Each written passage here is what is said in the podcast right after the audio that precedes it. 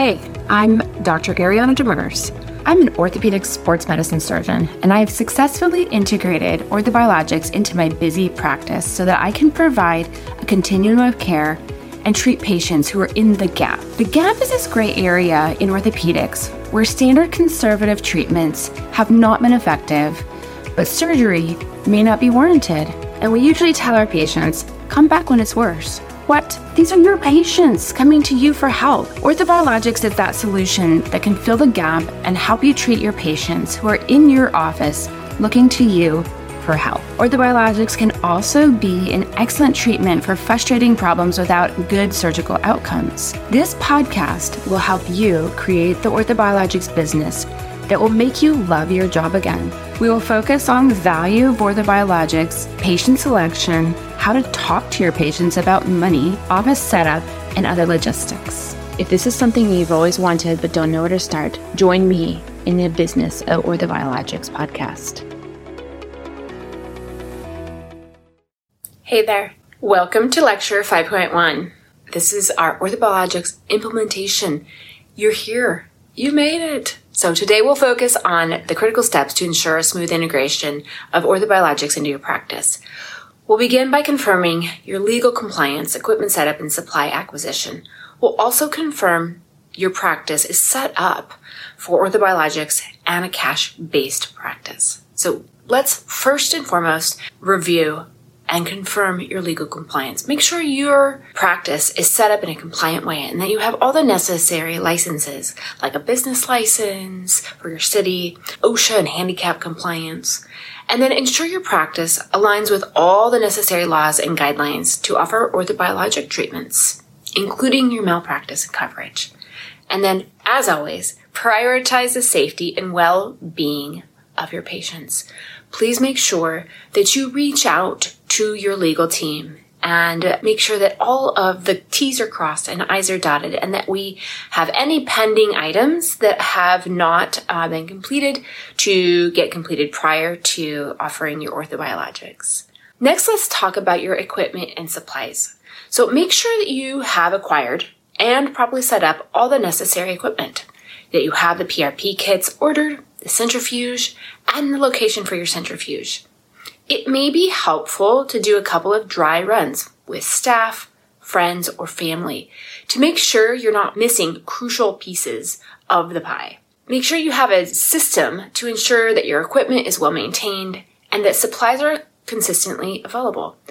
I recommend a daily or weekly or monthly log of maintenance items that need to be done for safety and cleanliness. Also, make sure that you have a way to reorder your kits so you're not left waiting for something to come in from the mail. Next, we'll talk about quality control and safety measures. So, maintaining quality standards is vital for successful orthobiologic procedures. And remember that safety of your patients and your staff should always be top priority. So make sure that we know what orthobiologic injectates you are creating and how you are monitoring not only your patient health, but also your injectate quality. So whether that's that you have a Horiba or some other kind of cellular content quantifying device or you're doing quality control spot checks and sending out for clarity to know what you're making and uh, what what quality of injectate you're creating. Make sure that you have that in your acumen and make sure that you know that you're going to send out every 10th specimen or that you know how to make sure that you're creating a quality injectate. So, action items. Please take time to review your legal compliance and make any necessary adjustments. Talk with your legal counsel and review any outstanding items. Next, ensure all equipment is properly set up and maintained. And then establish a system to manage your supply inventory effectively, whether that is through checklists or your standard inventory supply manager. Make sure you decide on par levels and what should trigger a reorder.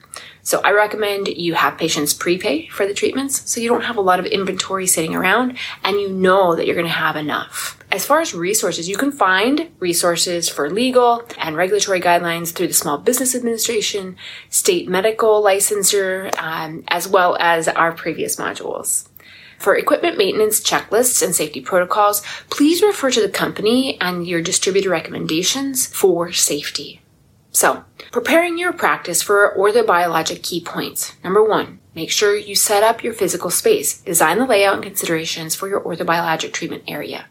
Make sure that if you're going to have a, a specific area uh, or room that does orthobiologics, you have all the necessary equipment and supplies in the cabinets or uh, somewhere. Make sure you comply with safety and regulatory standards.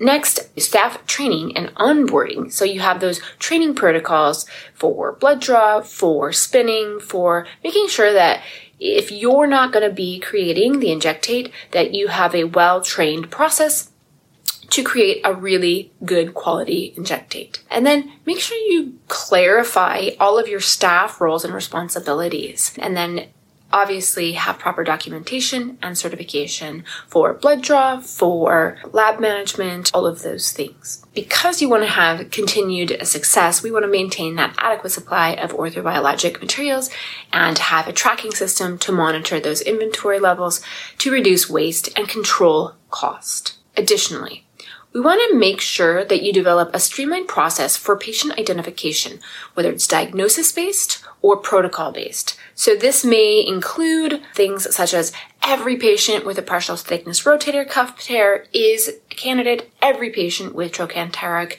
hip pain is a patient or a candidate or if they have already gone through conservative therapies for knee arthritis and everyone who has gotten hyaluronic acid injections is now patient for orthobiologics, just make sure you have a protocol so that nobody gets missed and everyone has the opportunity to offer orthobiologics to their patients. So Action items, please treat, create a checklist for setting up your treatment area.